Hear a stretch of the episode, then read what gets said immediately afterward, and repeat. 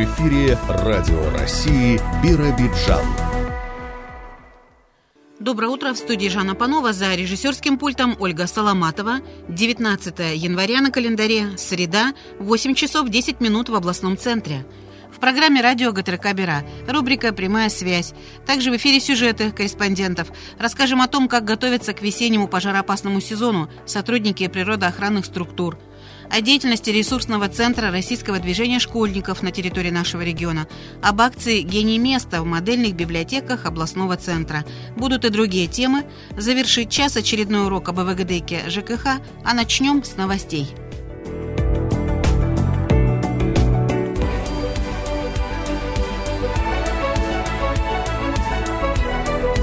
Вести Биробиджан. Размер платы за проезд в городских пассажирских автобусах Биробиджана пока остается прежним. Как сообщили в пресс-службе мэрии, распространяется ложная информация о том, что с февраля стоимость билетов станет выше. По словам первого заместителя главы мэрии Константина Ананева, проезд будет по-прежнему 20 рублей. В настоящее время обсуждается вопрос о возможном изменении тарифа, но решение пока не принято. На это потребуется время. Необходимо все просчитать, собрать пакет документов и вынести вопрос на согласование в городскую думу. Вся информация заблаговременно будет доведена до жителей города. Сегодня в Биробиджане с 7 часов до 16 будет закрыт для движения транспортных средств участок дороги по проспекту 60-летия СССР от переулка Театрального до улицы Горького. Движение автобусов по маршруту номер 32 осуществляется по измененной схеме. Переулок Театральной, улицы Шаламалехима, Горького поезд с сообщением Хабаровск-Благовещенск, популярный у жителей, в том числе еврейской автономной области, выйдет на ежедневный маршрут с 1 марта. Состав будет отправляться до конца августа ежедневно, а с сентября график движения через день. Продажа билетов уже открыта. Оформить проездные документы можно в кассах дальнего следования и на сайте РЖД. Студенческий десант-2022. Такая акция стартовала в регионе по инициативе областного управления МВД. Сотрудники полиции на практике знакомят молодых людей со спецификой несения службы. Для ребят это профориентация. Имея представление о работе в органах внутренних дел, они смогут определиться с выбором дальнейшего карьерного пути. Студентам по желанию предлагают посетить территориальные отделы полиции, узнать о должностных обязанностях сотрудников дежурной части, подразделений госавтоинспекции, участковых уполномоченных, следователей, экспертов. В рамках акции будет рассказ и об учебных заведениях правоохранительной направленности. Крещение Господне или Святое Богоявление отмечают сегодня православные верующие. С утра во всех храмах области проходят божественные литургии и великий чин освящения воды. Накануне в Крещенский сочельник также было освящение воды, которую могут брать домой все желающие. Как сообщил накануне нашим слушателям архиепископ Биробиджанский кульдурский Ефрем, для тех, кто традиционно в областном центре набирает воду в реке, после 12 часов на Бере сегодня это можно будет сделать. В хоккейном матче гости из Амурской области обыграли команду из Биробиджана. На ледовой арене крытого катка «Победа» встретились местные «Альтаир» и «Арсенал» из поселка Новобурейский. Игра проводилась в рамках ночной хоккейной лиги. Всероссийский турнир организован среди любительских команд. Возраст участников 40+, за первые 10 минут матча «Арсенал» забросил в ворота «Альтаира» 5 шайб. Гости доминировали на ледовой арене на протяжении двух игровых периодов. Биробиджанцы пытались сократить заметный разрыв в счете, однако это им не удалось. Итог 9-4 в пользу «Арсенала». Турнир продолжается. Победитель регионального этапа отправится на всероссийские соревнования в Сочи. Радио России Биробиджан. Погода. Этим крещенским утром морозно в облуче температура воздуха 30, в Ленинском 29, в Смедовиче 33 градуса ниже нуля, в Амурзете не так холодно, минус 22. В Биробиджане сейчас минус 32, легкий западный ветер, влажность воздуха 80%, атмосферное давление высокое, 762 миллиметра. Днем в автономии переменная облачность без осадков, ветер северо-восточный 1-2 метров в секунду. В Облуче ожидается 22-24 градуса ниже нуля, в Смедовиче 17-18, Ленинском 16-17, в Амурзете 14-15, в Биробиджане днем минус 14-16 градусов. Атмосферное давление изменится незначительно и к вечеру будет на отметке 761 мм ртутного столба. Ожидается, что ночью тоже будет морозно. На основной территории минус 30-33, в облучье 35 градусов.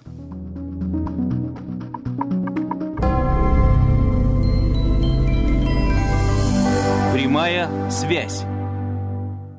Сегодня с информацией по телефону руководитель пресс-службы Главного управления МЧС России по Еврейской автономной области Ольга Менчакова. Ольга Викторовна, здравствуйте. Здравствуйте. За прошедшую неделю в Еврейской автономной области чрезвычайных ситуаций не произошло.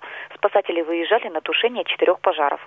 Наиболее резонансное происшествие случилось в Биробиджане 15 января. Очевидцы сообщили о пламени, вырывающемся из трех окон квартиры на втором этаже двухэтажного деревянного жилого дома по улице Волочаевской. На место происшествия немедленно выехали силы и средства МЧС России. Основные усилия огнеборцы направили на спасение людей. Ими были эвакуированы 35 человек. После этого спасатели ликвидировали очаг возгорания, находившийся в одной из квартир. В результате пожара 14 квартир спасено от огня, две выгорели изнутри полностью. Ведется расследование причин произошедшего.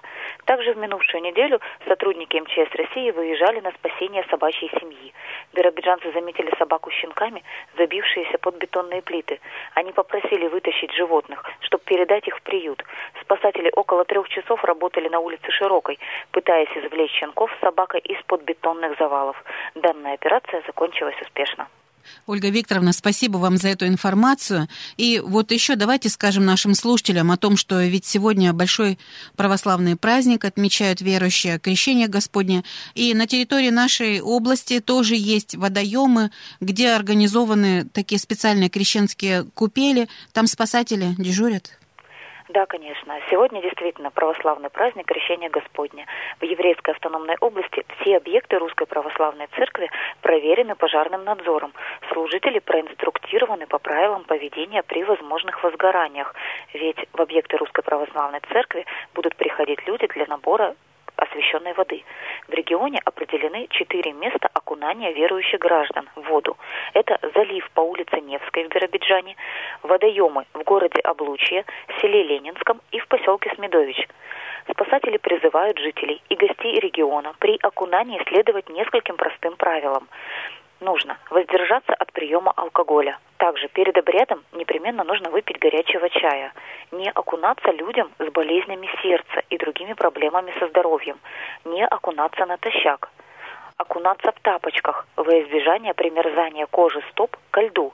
И обязательно с собой имейте полотенце – также не стоит окунаться в стихийные проруби, ведь подледное течение может стоить вам жизни. В завершение интервью поздравляю всех верующих с праздником и желаю каждому здоровья на весь 2022 год. Спасибо. Это была Ольга Менчакова из Главного управления МЧС России по Еврейской автономной области. А в четверг в рубрике «Прямая связь» будет сообщение из Управления Росгвардии по региону. Вы слушаете Радио России Биробиджан. 8 часов 19 минут в областном центре. Продолжаем утренний выпуск. Подготовку к весеннему пожароопасному сезону начинают сотрудники природоохранных структур автономии.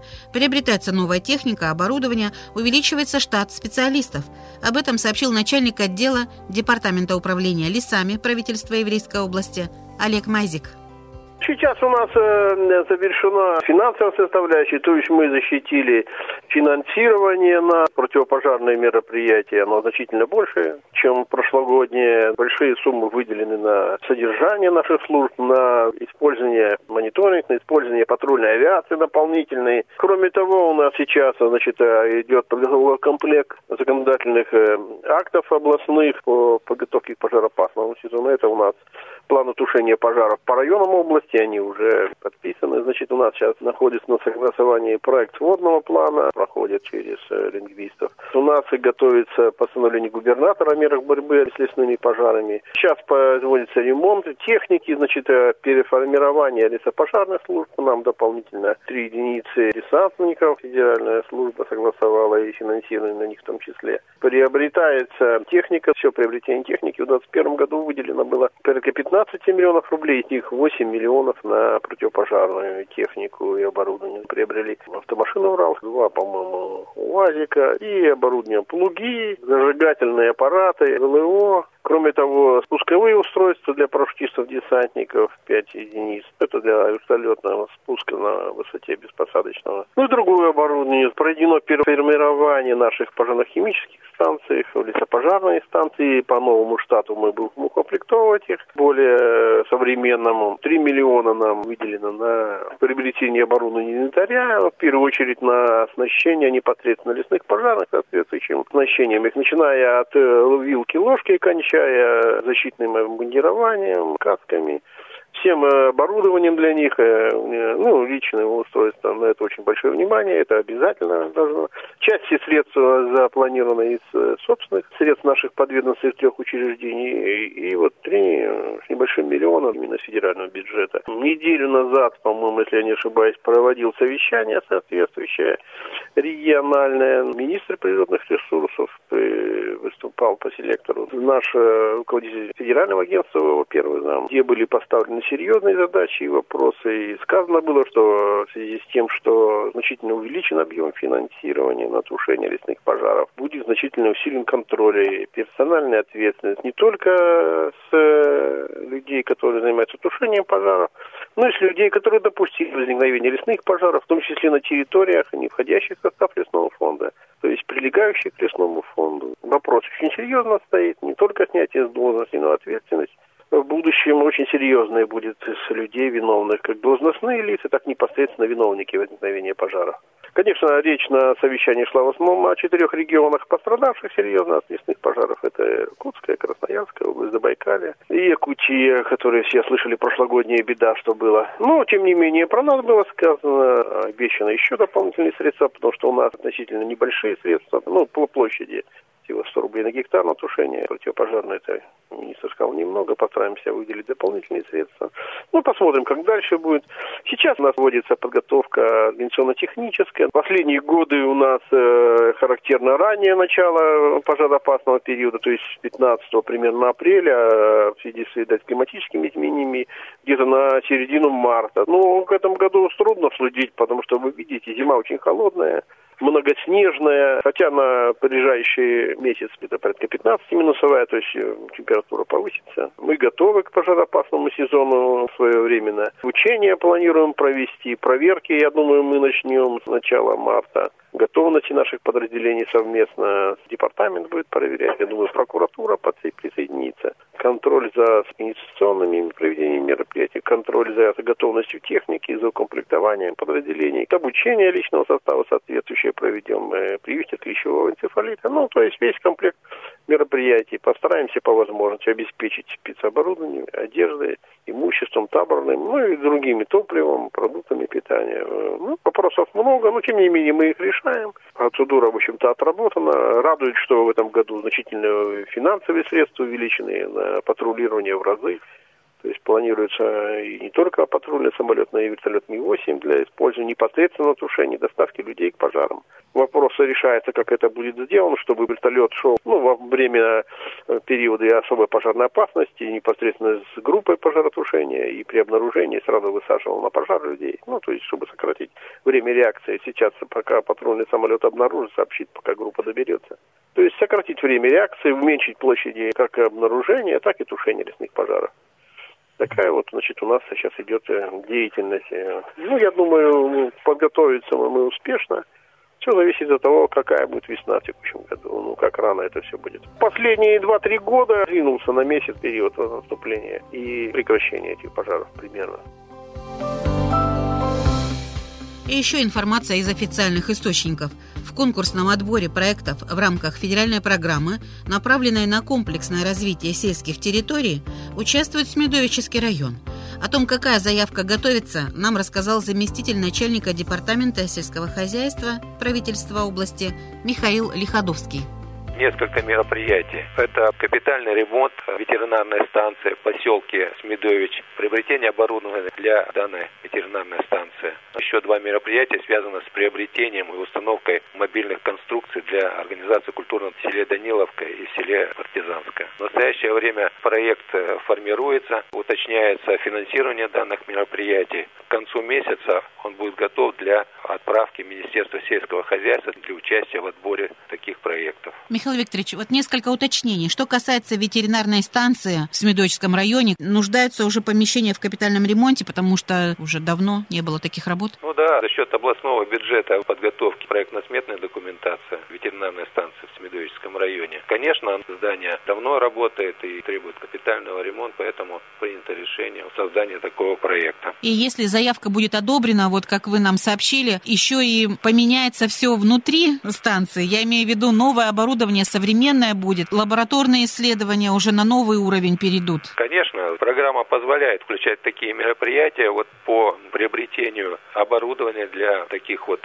объектов, приобретение транспортных средств, специализированный автомобиль, который будет для оказания ветеринарной помощи и проведения профилактических мероприятий. Михаил Викторович, и теперь подробности по другому направлению. Вот культурно-досуговые учреждения вы сказали в двух населенных пунктах, а что собой будут представлять вот эти клубы, как правильно сказать? Это будет модульные конструкции в селе Даниловка и селе Партизанское. Вот такая одна модельная конструкция ну там до 48 человек помещения. Но это вот получается так, конструкции наподобие тех, что сейчас вот для ФАПов построили да. в населенных пунктах да, области. То есть это типовая проектно-сметная документация есть Инициатором здесь является сама администрация Смедовического муниципального района. Изучили опыты других регионов и вышли с предложением по включению вот этих мероприятий в проект. В настоящее время он как раз дорабатывается, этот проект, и также будет включен в комплексное развитие вот этих сел и будет представлен на сбор Министерства сельского хозяйства. А если пройдет заявка, то тогда на какое финансирование может рассчитывать Смедовический район? По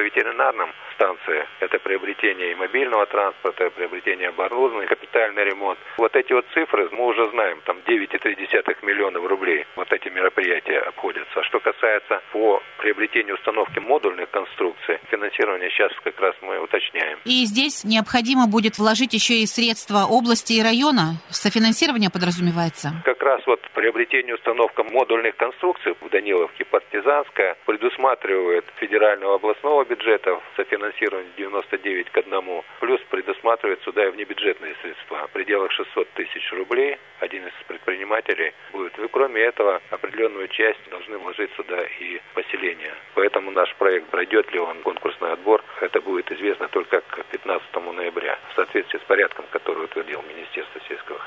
Надо, чтобы и другие районы области тоже участие принимали в этом конкурсном отборе. То есть это программа, куда можно включать свои мероприятия, пытаться пройти, чтобы получить финансирование. То есть один из источников получения средств федерального бюджета. А это сообщение из Октябрьского района. Реализовать прошлогодний урожай сои по приемлемой закупочной цене надеются до посевной в крестьянско-фермерском хозяйстве, расположенном в селе Екатерина Никольская. Необходимо закупать горюче-смазочные материалы, удобрения, семена. Вот что рассказал нашему корреспонденту Алексею Минаеву глава предприятия Петр Семеновский. Год был очень сложный, вроде бы и погода хорошая была, но отразилась все равно засуха.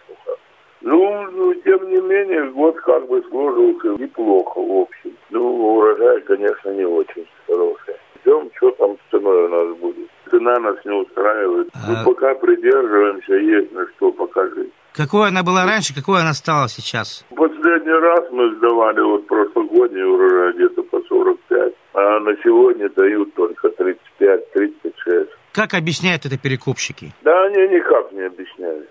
Они с нами особо не разговаривают. Наши перекупщики цены убивают, пока Китая нет. Может, Китай тоже начнет работать. Но надежда есть. А как сложится на самом деле, непонятно. Ну, где-то к марту, к апрелю месяцу должны китайские порты открыться все-таки, есть надежда. Ну, мы все христиане думаем, что да, все равно цену немножко китайцы подымут и будут брать. Все этой надеждой живут. Петр Николаевич, в этом году некоторые хозяйства попали под удар стихии, под наводнение. Ваше хозяйство не попало под удар стихии? Нет, наше хозяйство под это не попало, у нас ничего не затопило. Единственное, я говорю, вот немножко на песчаных землях, там жара маленько повлияла, похуже урожай. У нас же земли песчаные, тут не ходские. Так, в общем, неплохо на наших. А у покупателя сейчас большие требования к сое, с этим сложно Ну все. да, они поднимают требования, чтобы протеин там не, не меньше 40 был, сорно, чтобы все это, половинки. Требования очень большие. В вашем хозяйстве уделяет внимание зерновым культурам или вы отказались от них вообще? Мы сеем зерновые, 50 гектаров са каждый год сеем. Мы же животноводство Но не продаете только для себя, да, продать тяжело. Да продаем, просто его никто не берет, он никому не нужен, спроса на его вообще нет. Тут на селе возьмут кто мешок, кто пять, кто десять, что это же не сбыт. А так, чтобы сдать оптом, где-то нету таких лунок. Петр Николаевич, как-то удалось обновить парк техники? Есть такие планы, может быть, у вас? Или хватает вам пока той техники, которая есть? Ну, пока обходимся той, что есть. Хватаем старую, в прошлом году комбайн китайский взяли, ну, бэушный с рук. Ну, работает так все, не поношенный. что-то. Как с запчастями? Ведь Китай же перекрыт почти всегда ну, из-за А пандемии. все, проблема стала в этом году, все, сын заявки поподавал, а никто ничего не может поставить. Не знаю, как мы будем выходить из положения. А у нас есть еще два стареньких своих российских комбайна. Надежно их будет, если что, будем их шаманить и убирать. Сейчас начинает подготовку к будущей посевной вот в хозяйствах. Вы начинаете подготовку тоже, наверное. Какие планы, перспективы? То есть такие же будут посевные площади или, может, побольше станут?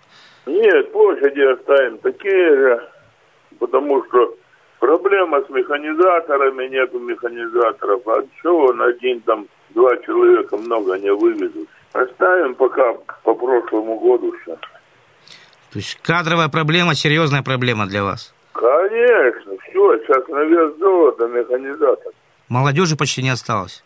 Нету молодежи, одни Удобрения, запчасти горючие, может быть, потихоньку начинаете прикупать уже. Да что-то по удобрениям вообще ситуация какая-то непонятная. Будет ли в этом году, не будут они, даже непонятно, не знаю. Раньше нам хоть присылали все, откуда можно, где купить, за что купить. Сейчас вообще тишина по удобрению. Ну, в любом случае, если позволит погода, в конце марта, может быть, в начале апреля на поля уже выйдете. Радио России Биробиджан. 8 часов 32 минуты в областном центре. И сейчас в нашей программе «Новости культуры». На базе модельных библиотек Биробиджана в этом году стартует акция «Гений места».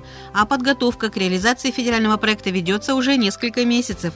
Подробности в интервью с директором Центральной городской библиотечной системы Натальей Семдянкиной. Модельных библиотеках в разных регионах России в 2022 году стартует проект «Гений места», цель которого – формирование современной инфраструктуры для развития регионов, создания новых интеллектуальных продуктов. Организатор проекта – Министерство культуры Российской Федерации. Методическим центром проекта является Российская государственная библиотека. И партнер проекта – Школа дизайна Высшей школы экономики. Вот эти три учреждения придумали такой очень интересный проект, который называется «Точка концентрации талантов. Гений места». Это пространство новых возможностей создано на базе модельной муниципальной библиотеки, где представители различных индустрий могут получить заряд, ну, наверное, такого вдохновения, а желающие образовательные ресурсы для реализации своих идей. Предполагается, что пользователи библиотеки, участники вот этой точки концентрации талантов будут проходить обучение по одному или нескольким направлениям креативных индустрий на базе библиотеки. В каждой модельной библиотеке у нас определены кураторы проекта. Эти кураторы уже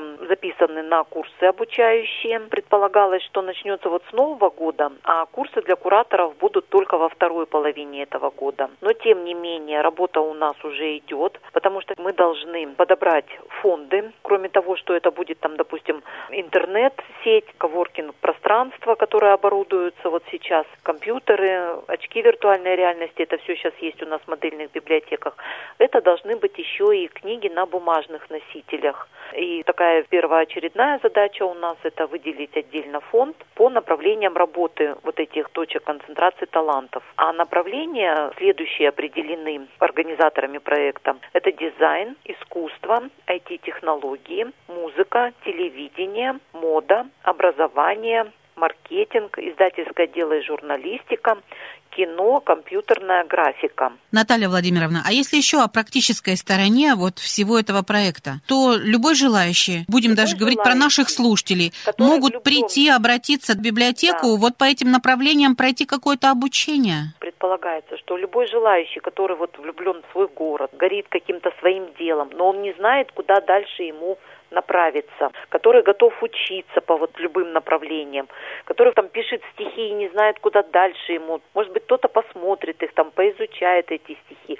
Вот для них и организованы вот такие точки концентрации, эти гении места. То есть он приходит в модельную библиотеку к куратору этого проекта. И дальше куратор, как волонтер, должен ему подсказать, куда же тебе дальше идти. Либо организовать какое-то обучение, лекции, либо найти вебинар ему. Это могут быть и мозговые штурмы, и кинопоказы, различные концерты, как предполагается организаторами проекта. Еще пока ни одна библиотека не работала в этом направлении, поэтому мы пока говорим только, как теоретически это должно выглядеть. Ну а если я правильно посчитала, у нас в Биробиджане три модельных библиотеки, да. значит будет три вот таких места. Три э, точки концентрации, гений места и три куратора сейчас у нас уже определены и отправлены координаты этих всех кураторов наших. Ну и как только будет создаваться модельная библиотека, соответственно, там и создается такая точка гений места. То есть, Наталья Владимировна, вот допустим, в этом году, если будут еще создаваться библиотеки, а планировалось две в Биробиджане, значит и там откроются вот эти точки и там гений места. обязательно гений места у нас. Давайте напомним нашим слушателям адреса. На сегодняшний день три модельных библиотеки. Это филиал номер 4, улица Юбилейная, 9, это Центр детско-юношеской книги, улица Шалом Алейхима, 34. И с 30 декабря открылась библиотека семейного чтения по улице Юбилейная, 81. И в этом году мы планируем еще создание двух библиотек. Мы выиграли поддержку финансовую от правительства Российской Федерации в рамках конкурса на предоставление этой субсидии. Это Центральная городская библиотека. Она получает 10 миллионов федеральной поддержки и находится она по адресу улица Бумагина, 7. И филиал номер один, это наша самая возрастная библиотека, улица Комсомольская, 21А. А туда сколько средств? Филиал номер один получает 5 миллионов на развитие современного пространства для наших пользователей. Ну а вот что касается центральной библиотеки на Бумагина, и вы сказали 10 миллионов рублей, это, наверное, самая большая сумма, которая это вот за это время сумма. была? Дело в том, что там подразделяется в рамках нацпроекта «Культура» финансирование модельных библиотек. Любая библиотека, если она не центральная, она получает 5 миллионов независимо от того, сколько у нее квадратов. Главное, чтобы она была муниципальной библиотекой.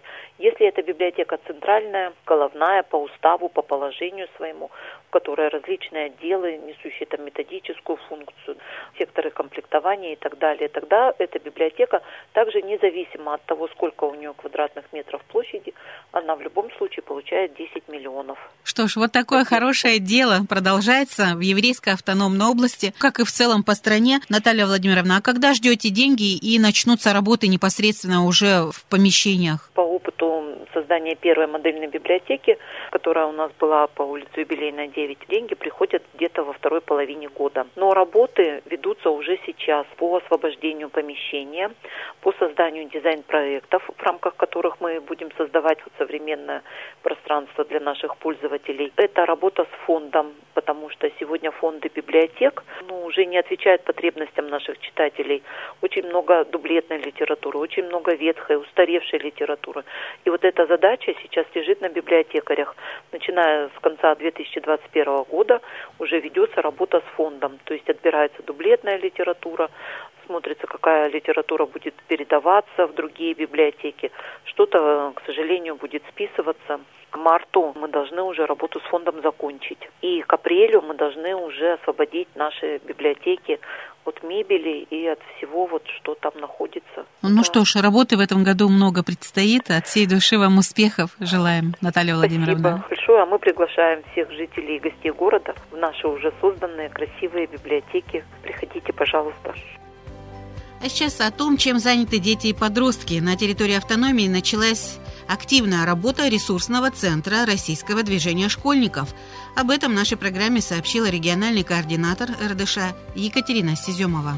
Для меня это новость хорошая. У нас наконец-то заработал ресурсный центр РДШ. Теперь мы не одни с председателем, у нас еще есть два сотрудника, которые работают в ресурсном центре. Это уже, можно сказать, что команда. Я думаю, что такой командой мы все-таки сможем и обновить мероприятие, придумать что-то новое, интересное по содержанию тех мероприятий, которые уже у нас есть. Когда ты один в регионе осуществляешь деятельность целого движения, когда ты работаешь со школами, некоторые некоторые моменты провисают в некоторых сферах. Поэтому, когда есть еще дополнительные головы и люди, тогда работать э, проще и качество работы улучшается. Эти сотрудники также будут взаимодействовать со школами, привлекать новых ребят в наше движение. Вообще ресурсный центр у нас создан был еще весной, но не было ставок, не было специалистов. Также спасибо нашему председателю, который мне помогал выбивать эти ставки. И вот с декабря у нас трудоустроены девочки. Сейчас вот мы начинаем с ними плотную работу.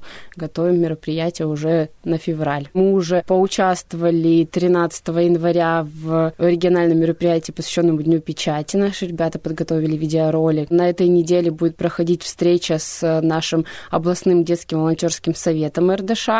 Надеемся встретиться вживую с ребятами. И на следующей неделе мы планируем уже медиашколу для журналистов. Я надеюсь, что ребята готовы активно работать. Но, по крайней мере, сейчас вижу горящие глаза детей, и это хорошо. У нас также остались наши уже традиционные крупные мероприятия. Весенние – это итоговая конференция, где мы поощряем детей. Летом нас ждет профильная смена в Алых Парусах. Осенью мы надеемся, что все-таки нам позволят условия провести региональный слет РДШ. И зимой у нас прошел в декабре впервые зимний фестиваль, впервые категории родителей, мы их впервые пригласили на мероприятие, получили очень положительный отзыв и надеемся с ними еще поработать. Поэтому вот эти крупные мероприятия у нас в любом случае остаются. Помимо этого мы возобновили работу с поиском и взаимодействием с партнерами нашими, так что всем желающим будем рады с нами посотрудничать. Сейчас мы подписали соглашение с региональной лигой КВН, также их приглашали на на зимний фестиваль и надеемся весной тоже посотрудничать, провести какой-нибудь региональный фестиваль на Кубок РДШ, допустим. Пока что еще это обсуждается. И сейчас у нас ведутся переговоры с Кванториумом, с детским технопарком. Тоже надеемся выйти к чему-то хорошему и придумать что-то новое несколько минут в нашем эфире об ВГД ЖКХ, а сейчас еще информация на спортивную тему. Неудачно начали выступление высшей лиги чемпионата России по хоккею «Тигрицы Амура». Исправить ситуацию дальневосточницы надеются во втором туре. Вот что рассказала Алексей Минаева, нападающая команды, жительница поселка Николаевка Оксана Макарова. В первом туре не очень он у нас начался. Для нас, конечно, Почему? Потому что длительные были каникулы у нас, два месяца мы отдыхали, июль-август. А выйдя в тренировочный процесс, были закрыты арены. То есть мы практически на льду мы не тренировались. В отличие от э, западных наших товарищей, которые ощущения живут по другим правилам. У них доступы ни на день не прекращались. То есть они постоянно занимались, участвовали там в своих соревнованиях, то есть готовились в полном объеме. У нас же ситуация сложилась, конечно, по-другому. Ну и результат оказался не очень. То есть в первом туре мы к своей подгруппе из пяти команд оказались на пятом месте. Но есть, конечно, у нас еще возможность выехать второй в тур и отыграть там в феврале месяце запланирован и отыграть более, ну, наверное, удачный и лучше, чем, конечно, в первом туре. Если, хочу сказать, результат будет не лучше, чем в первом туре, то, соответственно, наша команда опустится в низший дивизион. Конечно, чего не хотелось. Ну и мы будем, конечно, стараться, чтобы не опуститься ниже, а все-таки продолжать бороться за выход в финал и за поездку в Сочи, которую нам не хватило в прошлом сезоне, буквально одного очка, чтобы выйти финал на Сочи. В отличие от тура 2021-2022, где мы не очень удачно начали выступать. Но, надеюсь, все исправится, будем заниматься, тренироваться, мы прикладываем все усилия к этому. И думаю, мы изменим свой результат в лучшую сторону. То есть, получается, ограничения по пандемии намного жестче у нас на Дальнем Востоке, чем вот в более западных регионах у в спортивном нас, плане? я не могу понять, что происходит. Такое ощущение, что мы живем на разных планетах. То есть там и по сей день они не испытывают никаких ограничений в плане доступа, в частности, к спорту, вот этим ледовым аренам. Я не знаю, почему у нас все так строго и жестко. Но там они не прекращали и не уходили ни на какие карантины, то есть спортсменам всегда был доступ к аренам. Их ну, не закрывали, они в полном объеме занимались. Может быть, были какие-то ограничения по поводу там количества человек, посещаемости какой-то. Возможно, я не спорю. Конечно, масочный режим никто не отменял. Но у нас сложилась другая ситуация. Нам полностью перекрыли доступы к аренам, что и сыграло не в лучшую сторону. Ну и, возможно, здесь важна поддержка болельщиков, ну и плюс э, перелет довольно большой, акклиматизация, может быть, сыграли свою роль. Непосредственно, конечно, это играет роль, но, как я уже говорила, что мы больше любим Новосибирск, чем Москву. Э, с чем это связано? Соответственно, с перелетами и количество часов разницы тоже в Новосибирске более удачно нам играть. Поэтому мы любим больше Новосибирск и радуемся Новосибирску, когда мы там играем, в отличие от Москвы. Ну и, конечно, по две игры в день тоже выматывает. Самолета идти на игры и буквально там через игру снова игра. И, соответственно, хоть и часовой поезд недалеко ушел, но все равно сказывается такая нагрузка. А сильно ли состав команды поменялся? Может быть, перспективные хорошие хоккеистки некоторые ушли, там, по семейным, может быть, обстоятельствам, нет? А есть и такое, то есть достаточно хорошие игроки, их переводили в другие клубы, то есть есть у нас да, пару игроков, которые сильные игроки, перешли в другие клубы, более перспективные, то есть они в нашей подгруппе играют против нас. Есть и такие нюансы. Самое да. главное, что хочу сказать, команде надо тренироваться, и тогда будет результат. В этом весь смысл. А если не было полноценных тренировок, то и результат был не очень. Конечно, и игроки играют свою роль, ведущие игроки, которые покинули команду по определенным обстоятельствам. Все это складывается, конечно, в наш небольшой минус. Но я думаю, мы исправим своими стараниями, усилиями, усердием дальневосточным. Надежда остается все-таки. В феврале постарайтесь лучше сыграть. Ну, конечно, будем стараться. Мы же понимаем, что мы не просто команда сами по себе. Но есть болельщики, которые переживают, все-таки поддерживают нас. И в первую очередь будем стараться для них, чтобы они гордились нами, дальневосточной командой, которая единственная действительно на Дальнем Востоке находится. Вы слушаете Радио России Биробиджан.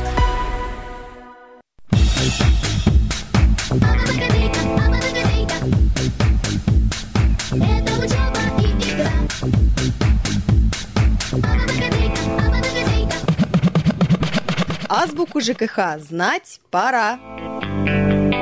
Передачу ведут корреспондент Сергей Корнелевский и председатель областной ассоциации ТСЖ, руководитель регионального центра контроля качества в сфере ЖКХ Галина Докаш.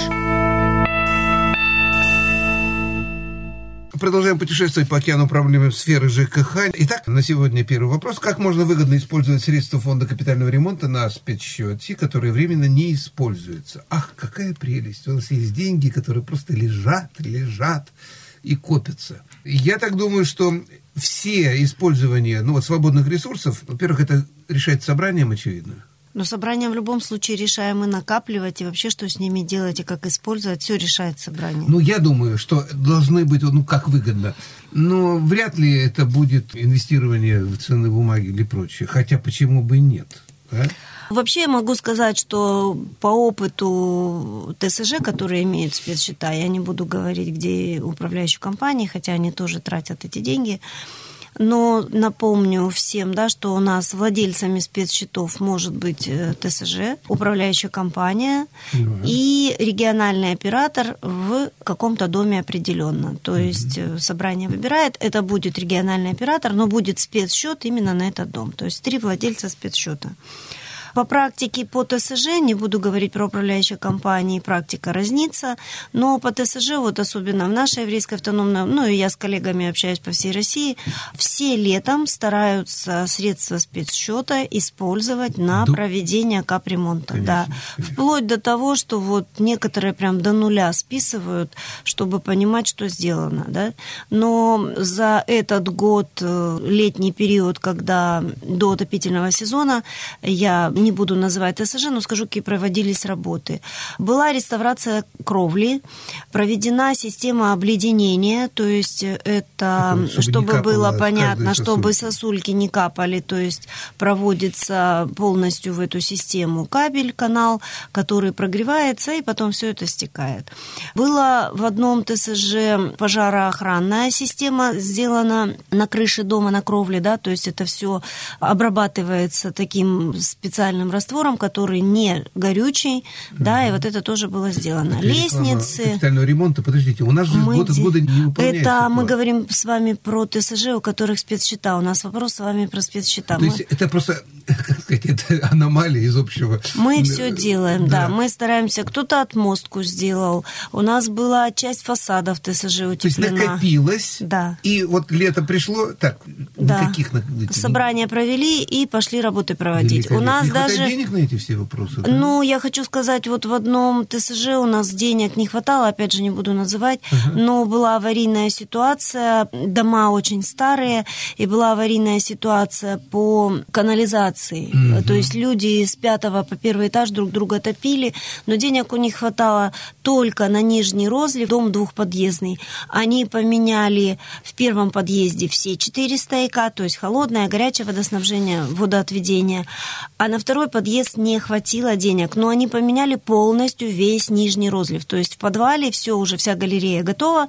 На следующий год они подкопят деньги, сделают второй подъезд, и так скажем, они в шоколаде. То есть вот это все те направления, которые Ну, на, все, что у нас сайте, описано, да, значит, все, что описано в 15 главе жилищного... расписаны все дома, и там видно вот элементы, да? Не, ну, не в ГИС ЖКХ, есть и на сайте регионального оператора да, по капитальному да. Я имею в виду, что компании, мы знаем, там да. 4, по-моему, Но просто которые... года, видите, разные, так как в ТСЖ спецсчет, ну и в управляющей компании. То есть они могут оперативно решать эти Конечно, вопросы великолепно. Да. Есть... Поэтому вот мы ага. говорим, но если деньги на спецсчете, например, это новый дом, и им никаких работ не нужно, как и деньги просто вот они лежат и лежат, а да. а мы напоминаем, да, что мы начали в Еврейской автономной области копить с 1 февраля 2015 года, деньги уже более-менее накопились, и менее того, что нам говорит наше правительство согласно законодательству, сколько мы должны собирать.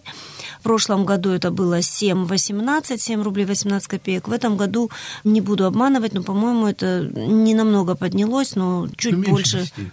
Не, конечно, меньше, по-моему, 8 рублей. Не буду на следующий раз, готова буду сказать. В Петербургах там уже давно за 15, что-то там другие цифры. Ну, не забывайте, у них площадь домов совсем другая. У нас же дома маленькие. Ну, да. Но за эти деньги, что мы собираем, сделать практически ничего невозможно. Ну, так вот, и если деньги все-таки накопились, они вот лежат мертвым грузом. Банк, естественно, процент свой начисляет за то, что расчетным счетом пользуются. Это не очень большие деньги, тем не менее, во всяком случае, на обслуживание жилья этих денег хватает они капают каждый месяц, там, ну, до тысячи рублей ежемесячно капает. Но это не те деньги, за которые мы бы хотели получить.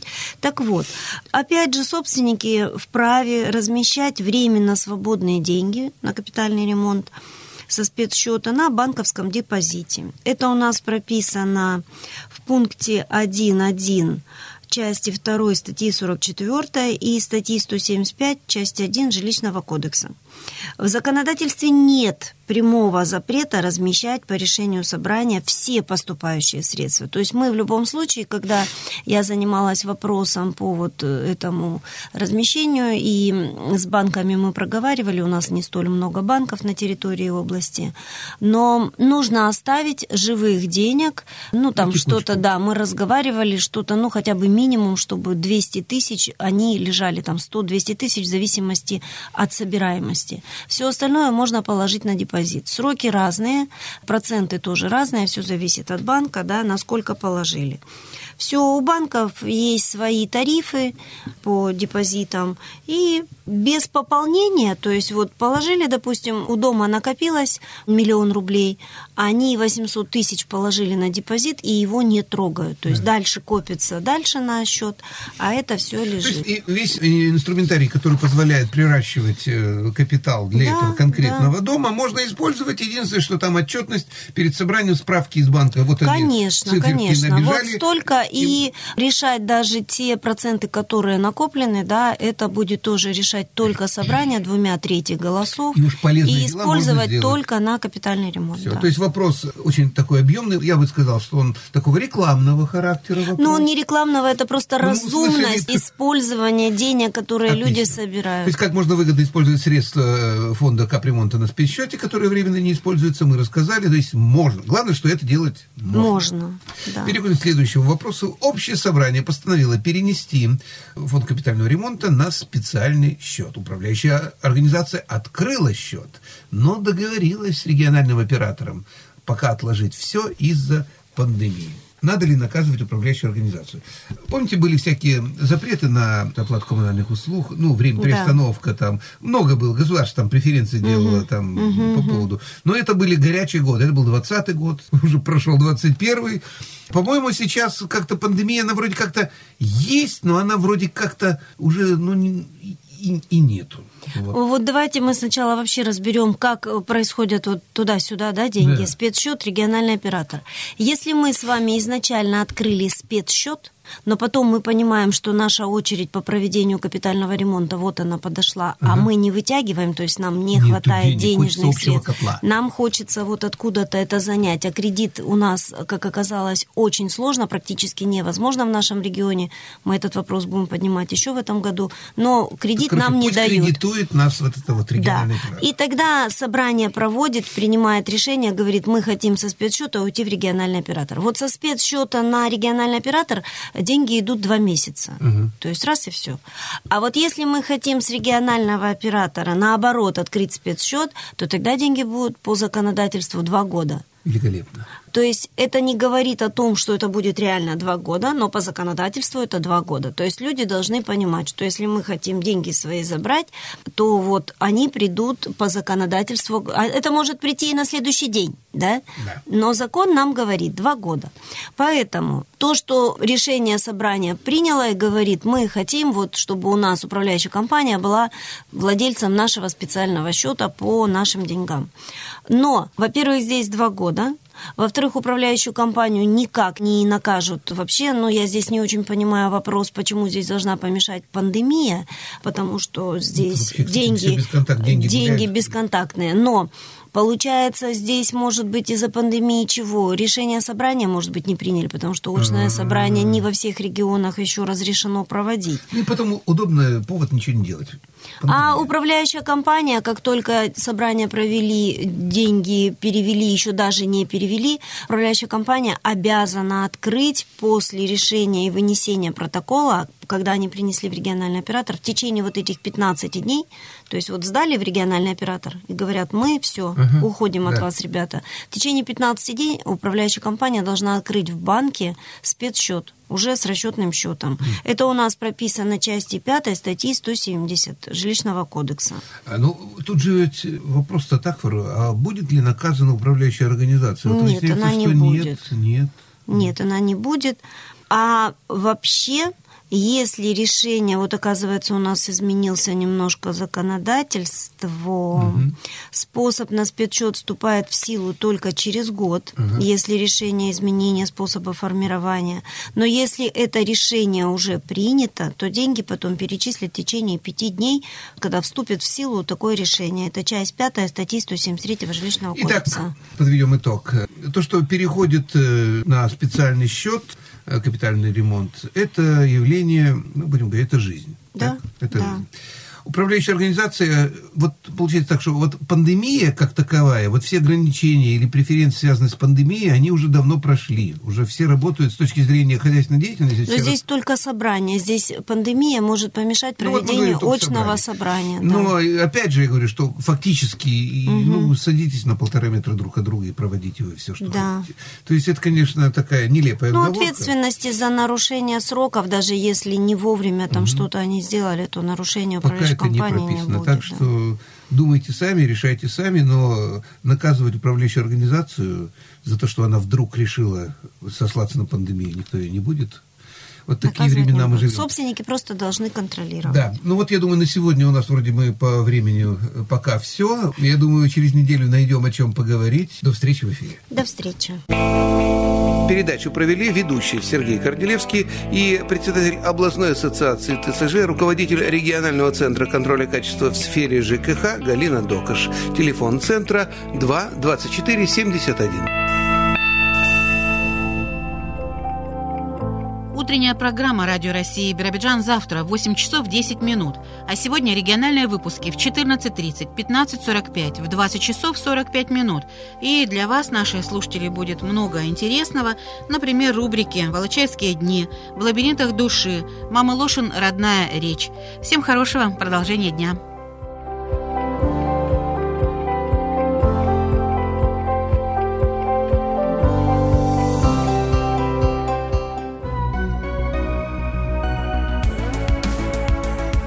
Слушали Радио России Биробиджан.